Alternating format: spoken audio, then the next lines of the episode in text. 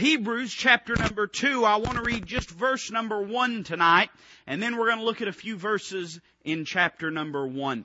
The Bible says, therefore, we ought to give the more earnest heed to the things which we have heard, lest at any time we should let them slip. I want to read that again. Therefore, we ought to give the more earnest heed to the things which we have heard, lest at any time we should let them slip. Would you pray with me tonight? Heavenly Father, Lord, I need your help. Through the power of the Holy Spirit, Lord, I need your help. I cannot do the preaching on my own, Lord. If you don't give me the power and unction, I will not be able to accomplish what needs to be done tonight. But I pray, Father, that you would speak to hearts in a mighty way, that you gain glory out of what's done tonight. If there's one amongst us lost and undone, show them their need of Calvary, Lord. Uh, if there's one here that lacks a foundation in the truth of your words, I pray that they'd be shored up and uh, solidified, Lord, in the truth of your word. And I pray, Lord, that just every heart's need would be met. And Father, when we leave this place tonight, we'll know that we've met with you, Father, and we've obeyed your word.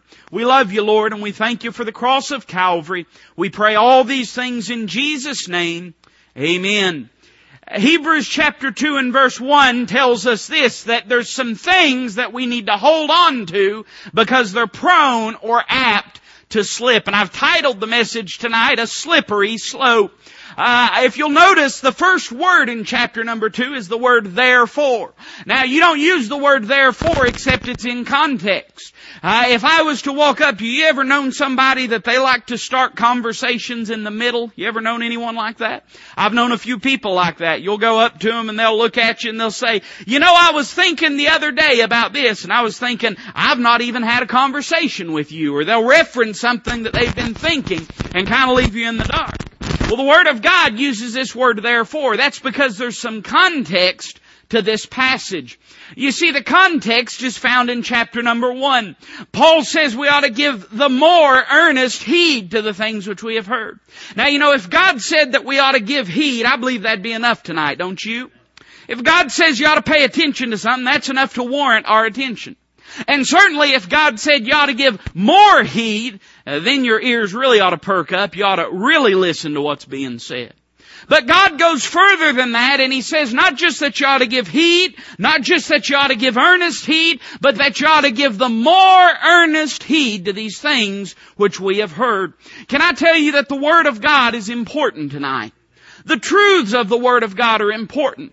It's not just enough that we pray. It's not just enough that we try to live a good life. But every single believer ought to study the Word of God and try to be grounded and founded in the truths of the Word of God. And so the context provides our attention to be drawn to the first chapter. And the Bible says that there's some things that are spoken of in the first chapter that even in Paul's time, I believe it was Paul that wrote this, you don't have to believe that, but I believe it was, that even in Paul's time, the church was allowing some things to slip. Can I tell you today that there used to be a time when, uh, as a majority in the church, the Word of God was believed. There was a time when the fundamental truths of Christianity were upheld, but can I tell you that's not the day we're living in today? You'd be amazed how many denominational leaders, quote unquote, that reject the truth of the Word of God in many areas. There's some things that the church is allowing to slip, and many times it's not that there's a full-on war against these doctrines, it's just that they're neglected, they're ignored. We live in a day when the church tries to cull through and decide what doctrines can be ignored in favor of popularity. We live in a day when uh, preachers try to avoid certain truths and certain doctrines because they might be controversial. And can I say the Word of God is controversial? You either live by it or you reject it, one of the two. And I've heard many people say this before, and maybe you've heard it, I don't know, but I've heard people say, well, I, I preach the gospel, but I don't preach doctrine. You ever heard somebody say something like that? Can I tell you the gospel, uh, the gospel is a doctrine. In fact, all scripture is given by inspiration of God and is profitable for doctrine. Anything you learn about the Word of God is a doctrine, it's a teaching, it's a truth of it. And when we divorce ourselves from the importance of doctrine in our lives, we're surely on a slippery slope. In chapter number one, I could give you a lot of things, but I want to give you just a few tonight, three in fact. I was thinking earlier I'd like to preach about 15 minutes tonight. I've never done that before. I wonder what it feels like. I'd really like to, but I don't know if that'll happen. Look with me in verse number one of chapter one. The Bible says, God, who at sundry times and in divers manners spake in time past unto the fathers by the prophets. Can I subscribe number one to you? That inspiration is a doctrine we better hold on tight to.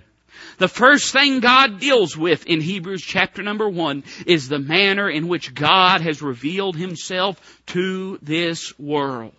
I was talking earlier to uh, Brother Nick about systematic theology, the study of God in a systematic way. And I've got a systematic theology book that I've been studying. I'm, I'm going to be trying to teach a class on it, and so I thought I better figure it out a little bit. Amen.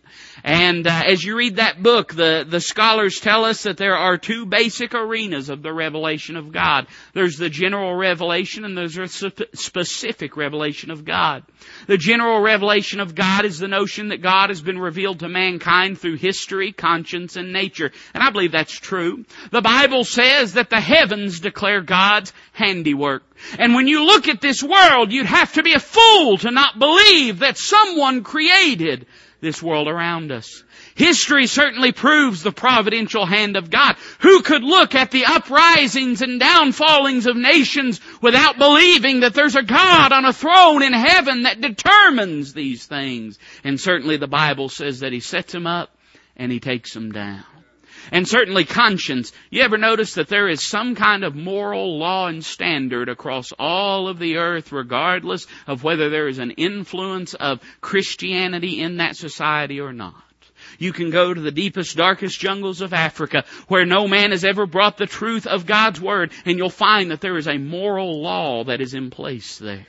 But can I tell you that the general revelation of God is not sufficient to bring a man to a saving knowledge of Jesus Christ? You can study nature all you want, but nature is not going to bring you to a saving knowledge of God. You can examine history all that you want, but that's not going to bring you to a saving knowledge of God. You can study the notions of morality and philosophy and conscience all that you want, and that will not bring you to a saving knowledge of Jesus Christ. You need the special or the specific revelation of God for that. You say, what is that? God has revealed Himself through His Word. When we divorce ourselves from the doctrine of the inspiration of God, we make shipwreck of our faith. And let me tell you something. In most churches today, now, I'm not trying to lift up Walridge and I'm not trying to put anyone else down. I'm just trying to tell you a basic simple fact. Most churches today reject the verbal plenary inspiration of the Word of God. You say, preacher, what do you mean by inspiration? The Bible says that uh, God spake through holy men of God, holy men of old. They were moved by the Holy Ghost. I want to say that when we examine inspiration of the Word of God, the first thing we need to understand is the author of the Word of God. The Bible says God who at sundry times and in divers manners. Listen to me, we either believe the Bible is a supernatural book or we believe it's a lie. One of the two. You can't have it one way and the other. You can't have your cake and eat it too. Who really authored the Word of God? I'd propose to you tonight, and in fact the Bible teaches this clearly, that all Scripture is given by inspiration of God. God breathed the Word of God. Every single bit of it. 66 books uh, written over hundreds and hundreds of years by multitudes of authors and yet there's a scarlet cord of the redemptive plan of God all the way from Genesis to Revelations. There is consistency. You could examine the prophecies of the Word of God. It is absolutely illogical and unresponsible to try to look at the prophecies even concerning only the first coming of Christ and reject the inspiration of the Word of God. Listen, you've got, uh, in the Old Testament, the Bible prophesies uh, that a virgin would conceive and bear a son. It does not say a young woman. And let me say that if the Bible said a young woman conceived and uh, bear a child, that would be no new or unusual thing. It happens every day. But the prophecy was that a virgin would conceive and bear a child. The Bible gives us the place of Christ's first coming, the circumstances of Christ's first coming, the purpose of Christ's first coming. The Bible gives us what town he would be uh, born in. The Bible gives us what town he would sojourn in after he was born. The Bible tells us that there'd be a star that would arise out of Jacob. The Bible teaches us of the sinless life of Jesus Christ. The Bible teaches us of the prophecies concerning that life, of his death, that he would be numbered with the transgressors, that he would be mocked and scourged, that he would be given vinegar and gall, that he would die a sacrifice for mankind, that he would rise from the grave. It is nonsensical to believe that God did not author the Word of God. It's nonsensical. And you hear a lot of people, I know you've heard them and I've heard them too. Well, the Bible's just full of so many contradictions. Show me one. And they say, well, there's plenty. I'm not asking for plenty. Show me one. Show me one that cannot be explained with a little common sense and Bible knowledge.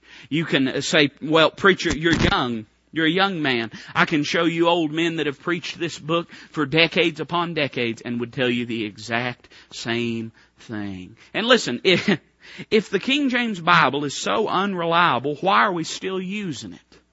If the if the uh, scholars that tell us that there are so many contradictions in the King James Bible, if they say this and if that's true, why can't they show us one?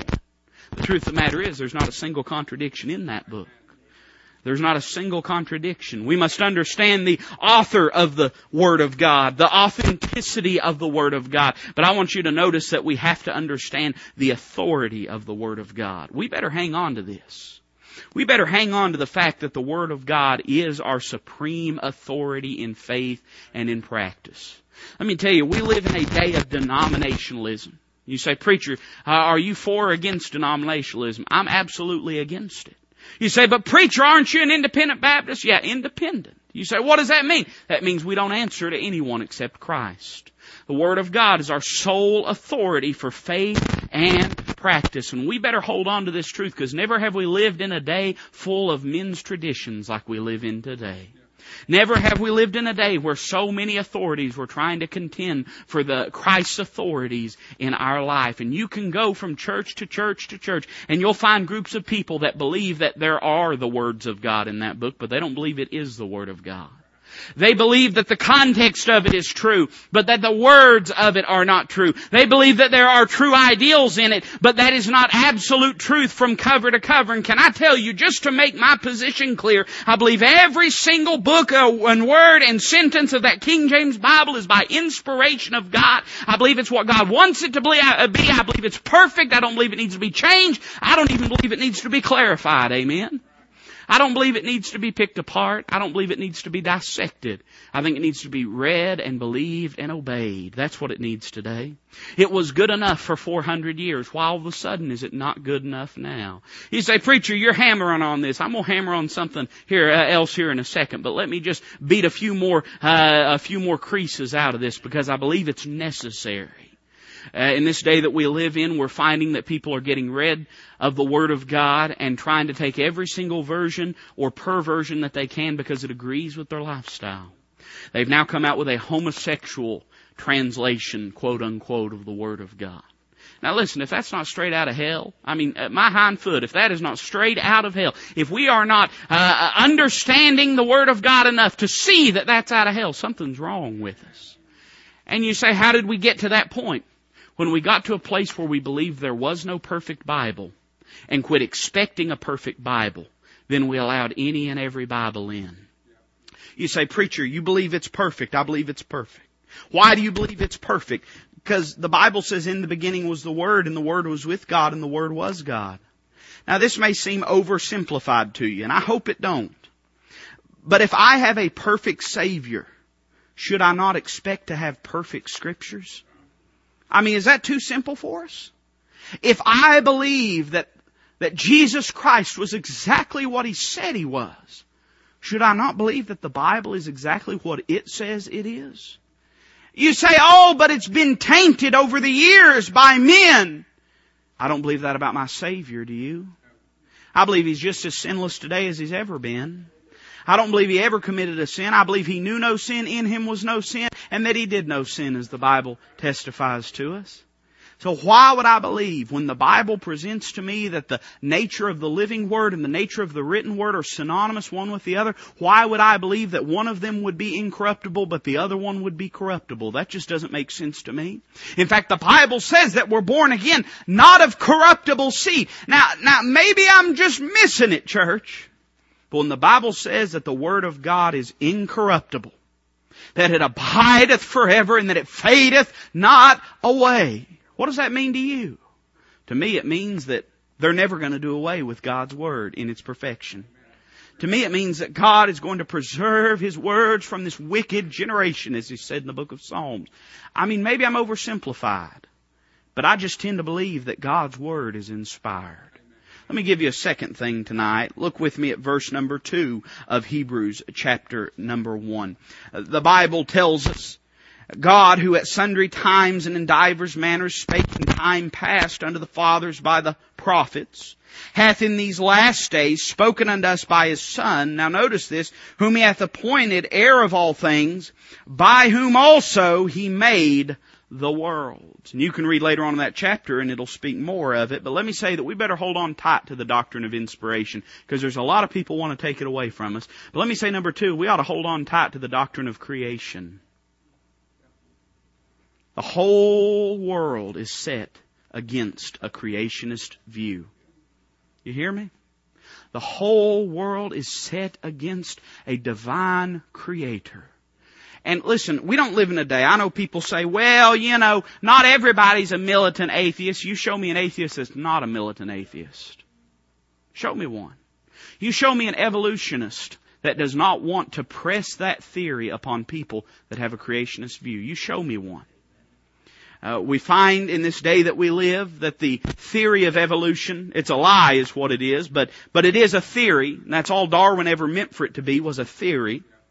That the theory of evolution, which is as much of a religion as any other religion in the world, is taught as absolute fact in the public school system, while the creationist belief and creationist view of the Word of God is rejected as a fairy tale. It takes more faith to believe that we came from nothing than it does to believe that we came from a creator. I've given this illustration before, uh, and I used to give it to my teenagers all the time. You know, we say silly things, teenagers make them laugh, and I, I'd ask them, I'd be preaching to them, and I'd ask them, how many of you are afraid of a rhinoceros appearing in your room while you're gone at church and tearing up your bedroom? Of course, they'd all snicker and laugh, and they'd say, nobody's, nobody's afraid of that. And I'd say, why? And they'd say this. They'd say, because it's never happened before. It's never happened before. There's no precedent for it. It just doesn't, why would we expect something that's never happened before? We've never seen it. The scientific theory demands that we base our ideals upon things that are observable. And by the way, the scientific theory cannot be proved. Science cannot be proved by the scientific theory. There's a multitude of things in this world. I hope I'm not getting a little too deep for you, but there's a multitude of things that can't be proven by the scientific theory.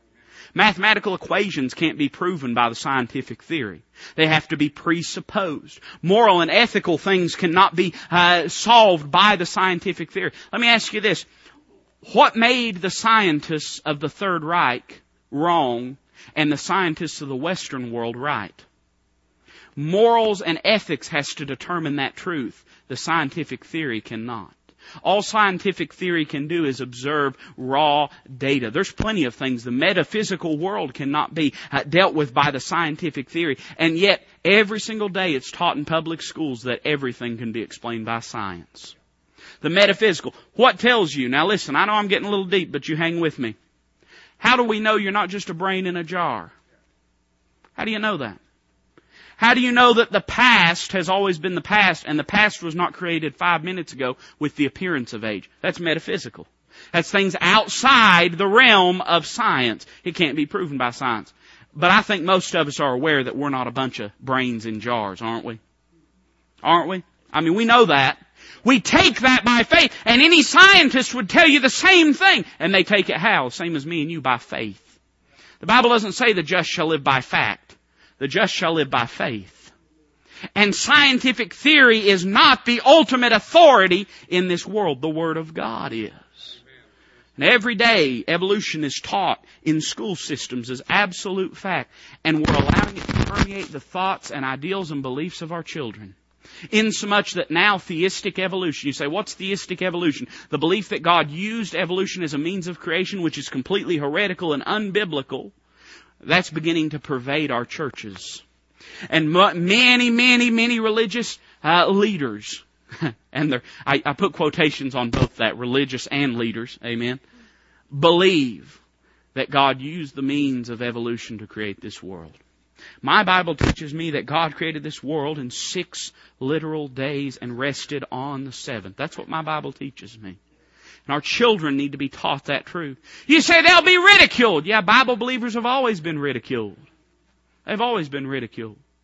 But listen, when you teach your children, you'll teach them that two plus two equals four, whether their friends agree or not. You know why? Because it's true. So why is it then that we won't teach our children the truth of creation because we're afraid that they might get ridiculed? We owe it to our families, to our churches, to our children to teach them the truth of the Word of God, despite what this world may think about it, because a creationist doctrine is slipping away. by the way, when you give way on creation, listen to me, when you give way on creation, and if you give way on inspiration, you will give way on creation.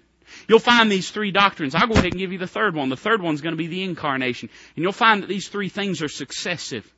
You'll find that when a man denies the inspiration of the Word of God, it's not long before he denies the creation of the world by God.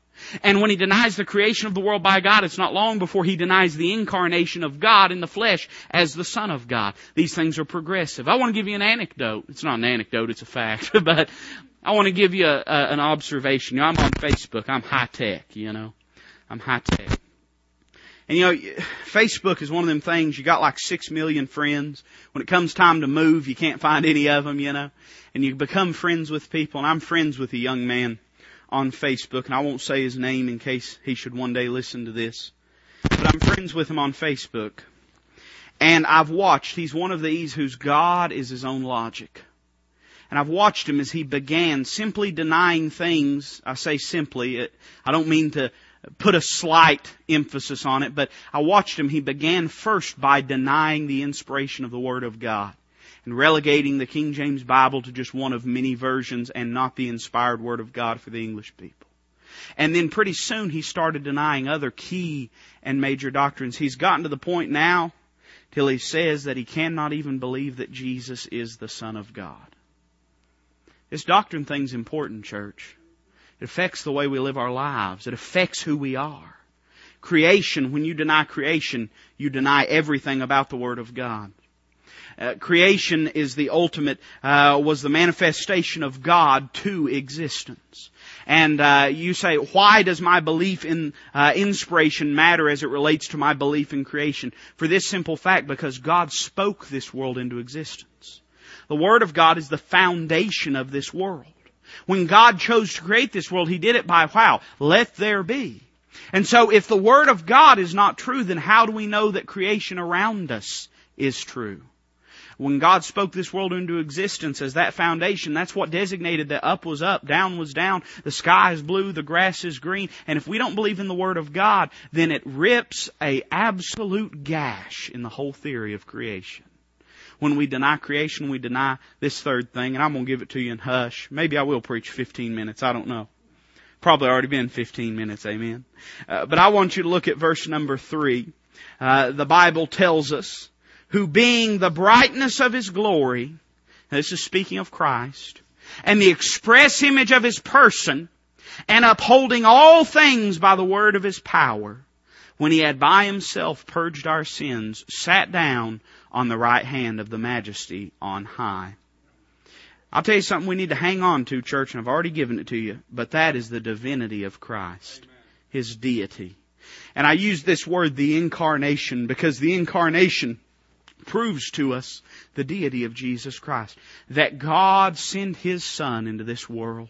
And that His Son was not just His Son, but was God Himself. You say, I don't understand the Trinity. Neither do I completely.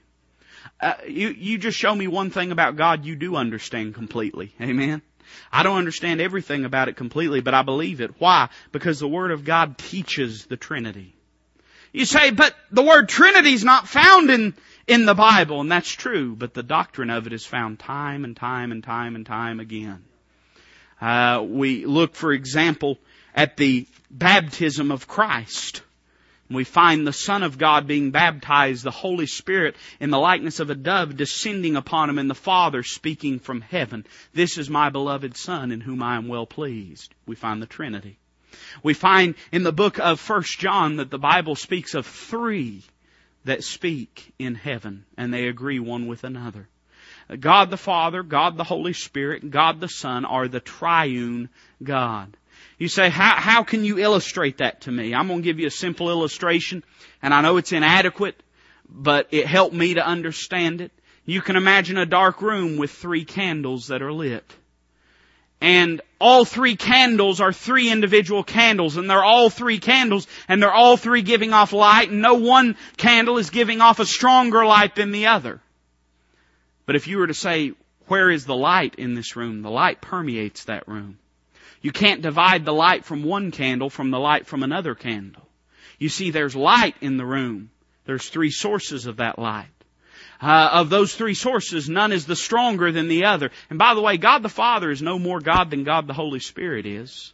They're all three God. They're coexistent. They're co-eternal. They're co-authoritative. They are all three God. Jesus Christ, being the Son of God, is also God in the flesh. The Bible says, thou shalt call his name Emmanuel. That is to say, God with us. And I believe Jesus Christ was not just a good man, but I believe he was and uh, God in the flesh, and I believe he is still God to this day. We need to recognize a few things about Christ's incarnation. I want you to notice first off the purity of it. The Bible says, who being the brightness of his glory. Uh, Jesus Christ manifests God to mankind. And Jesus Christ was no less God than God the Father. He was the brightness of His glory, the manifestation of it. Uh, he was pure and he was sinless. I know he was a hundred percent man, but he was also a hundred percent God, every bit of it. He never sinned once. He, I mentioned it already. He knew no sin. He did no sin, and in him was no sin. You say, what does that mean, preacher? That means that uh, he knew no sin. Mean, uh, meant that uh, he never thought a sinful thought the inward sins of the heart. He never thought a sinful thought. He never had a sinful inclination or a sinful desire. He did no sin means he committed no sin. And in him was no sin meaning he had no sin nature. You and I are born with a sin nature. We're not sinners because we sin. We sin because we're sinners. It's who we are. We're born into this world. The psalmist said uh, that in sin uh, did my mother conceive me. I was shapen in iniquity. The Bible says that as in Adam all die. Death passed upon all men from Adam. We're born with a sin nature. We get that from our fathers. Some of you ladies say amen right there. But we find that Christ did not take on him the nature of an earthly father because he did not have an earthly father. He had a heavenly father. He was born of a virgin. The Holy Ghost of God uh, came upon Mary and she conceived and bore a son, called his name Jesus. He took on him the heavenly nature of his heavenly father when his body was begotten into this world. We see the purity of it, but I want you to notice uh, the proclamation of it. The Bible says that He is the brightness of His glory and He is the express image of His person. Philip said to the Lord, said, show us the Father and it sufficeth us. And Christ said, Philip, have I been so long a time with you and you have not known me? If you have seen me, you have seen the Father. God is a spirit, and they that worship him must worship him in spirit and in truth. The Bible says no man hath seen God at any time, but the only begotten of the Father hath showed, manifested him, hath shown him to us. We know who the Father is because we know who the Son is. And to know Christ is to know the Father. Uh, when you know Jesus Christ, you're not missing out on any part of the Godhead. He is the express image of the Godhead. The Bible says in Him all the fullness of the Godhead dwells bodily. So He manifests who God is to us. We see the proclamation, but notice His power. The Bible says, in upholding all things by the word of His power. This was the man that took his hand and by the word of his power calmed the sea. This was the man that by the word of his power raised the dead. This was the man that by the word of his powers twisted and bent the very laws of nature unto his beck and call and unto his beautiful will. By the word of his power, and you say, uh, what's the significance of the word of his power? The power of his word. They're one and the same. He is the living Word. This is the written Word. And when God spoke this world into existence, it was the power of the Son of God being expressed uh, by uh, God the Father to this world when He spake. And by the way, the Trinity, the threefold Trinity, had each one of them a part in the creation of this world. You say, what was it? God is the eternal soul of the Godhead. He is a spirit and He spoke. It was from Him that this creation issued, but when He spoke, He expressed and manifested it through His Son. It was the power of the Son that created these things. And you say, what about the Holy Spirit? The Bible says the Spirit of God moved upon the face of the deep. The Spirit giveth life. The Bible says the letter of the law killeth, but the Spirit giveth life. You ever wonder why it is you can take a cup of dirt and you take that cup of dirt and you set it on your uh, nightstand and that cup of dirt won't ever do anything. And you ever notice how you could take a cup of water and set it on your windowsill and that cup of water ain't gonna do anything. It might evaporate. That's about it. And you could take a seed from a plant and you could set that seed on your windowsill and it's never going to do anything but sit there. But you put all three of those things together, the earth, the water, and that seed, and with the sunlight that's given to it, it begins to grow into life. You say, where'd that life-giving power come from? The Bible says that all the earth was covered with waters and the Spirit of God moved upon the face of the deep, upon the face of the waters and gave a life-giving power to this world and to this earth.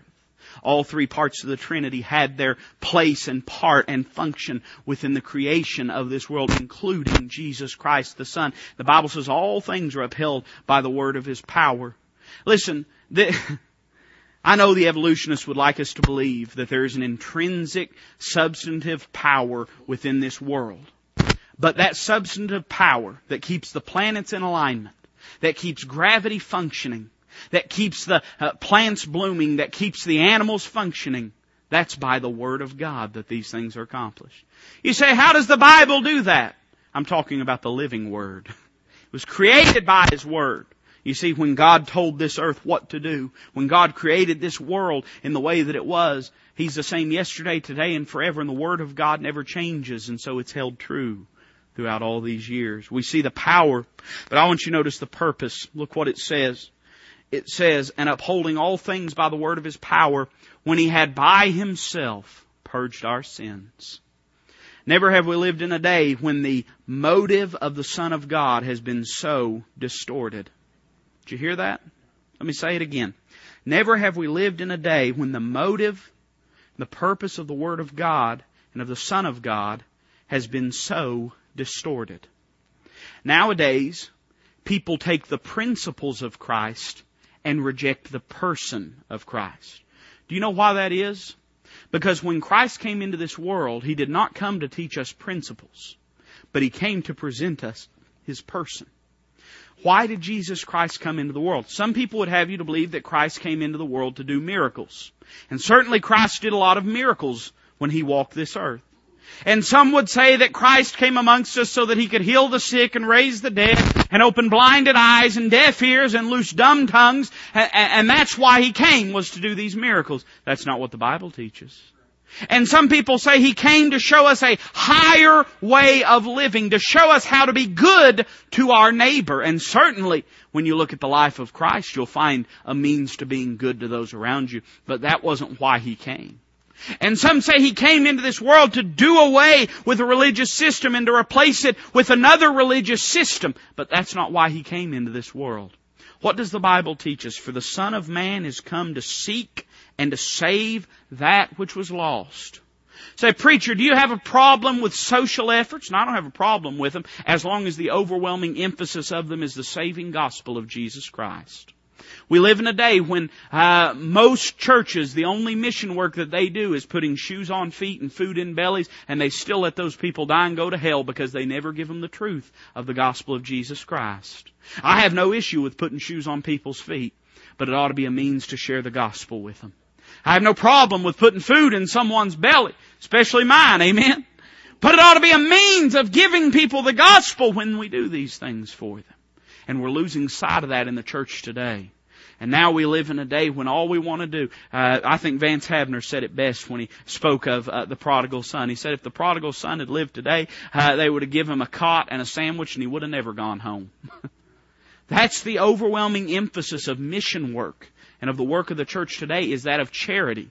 And that is not the purpose of the church. The purpose of the church is the carrying out of the Great Commission as defined in the Word of God, the giving of the gospel. We ought to be hospitable, the Bible says. We ought to be given to hospitality. We ought to do good unto others. Our faith ought to have feet. It ought to change what we do and we ought to be good to people. I'm not saying we shouldn't, but I'm saying it's a means to giving people the gospel of Jesus Christ. It's not just a means to bettering their uh, temporal situation we find the purpose given here. Everybody still with me? Ah, a couple of you. That's good. we'll wake the others up when it's over. Amen. but I want you to notice the position of Christ is spoken of. Look what it says. Sat down on the right hand of the majesty on high. That implies the physical bodily resurrection of our Lord. We spoke about that Sunday morning, so I'm not going to dwell on it very long. But there's some that would have us to believe and by the way, sitting down on the majesty, on the right hand of the majesty on high implies his second coming as well. You say, why is that? And it speaks of it uh, later on in the chapter when it speaks of him sitting down, waiting, expecting till his enemies be made his footstool. Uh, we live in a day where people tell you that what you believe about prophecy doesn't matter. And I listen. I know. I we've all got family. We all got family that that probably we just have to not talk about that with. Am I right? A lot of us do. We got family that if we sit down and start talking to them about premillennialism, they shut us down. They call us white horse, pre-tribbers, everything else. And there's a lot of there's a lot of people I understand that that you've probably got in your family, and I got people in my family this way that that the subject just has to be avoided. But can I tell you that premillennialism matters? Christ's position in this world today and His soon coming again matters over and over and over and over again. It's dealt with in the Word of God. You say, do you believe people that are amillennial are bad people? No. But I do believe they're wrong. Somebody say amen right there. I do believe they're wrong. Since when does disagreeing with someone mean you hate them? It's not what it means. I disagree with plenty of people. Still love them. Still think they love the Lord. But I'm a premillennialist because the Bible teaches premillennialism. The Bible teaches that Christ is coming again soon. And that we are not appointed unto wrath. Do you believe that tonight? That's what the book of Second Thessalonians says. We're not appointed unto wrath. You look in the book of Revelation, and the first uh, three chapters present to us the church age. But by the time you get to chapter number four, the church isn't seen on earth anymore. Snatched away, caught up to heaven. How does uh, how does Revelation chapter four begin? With a door and a shout and a trumpet. That's how it begins. Uh, the Bible says uh, Uh, that we shall all be changed in a moment in the twinkling of an eye. That the Lord himself shall descend from heaven with a shout, with the voice of the archangel, and the trump of God shall sound. We shall be caught up together with him to meet him in the air, and so shall we ever be with the Lord. Let me tell you something. What we believe about prophecy matters today. It matters. I'm not saying it's the most important thing. I'm saying it matters. I'm not saying you ought to hate people that disagree with you about it. I'm saying it matters. You know why? Because time and time again, the motivation for godly living for the New Testament church was the soon coming of Jesus Christ. Uh, time and time again, the Bible says, every man that hath this hope in himself purifieth himself. People that don't believe Jesus Christ is coming soon, most of them are going to live like he's not coming soon. But we as believers, if we believe Jesus Christ could come at any moment, that changes the way in which we live. And that's a doctrine that's slipping in this day that we live in. People are saying, oh, it don't matter. It don't matter. Yeah, it matters. Why? Because it's in the Word of God. Everything in the Word of God matters. There are weightier matters of the law. That's what the Bible teaches. But everything in the Word of God matters. God could have made this book as thick as He wanted to make it. But He chose to give us these truths. Why? They're essential. They're essential. Every one of them. Some more than others. But every one of them is essential and it matters in our life. Church, we better hang on to these. Let, let me make you a promise as your pastor that by the grace of God, as long as I pastor this church, we'll stand on these things. We're not going to move from them. I, I'm not going to compromise on the Word of God.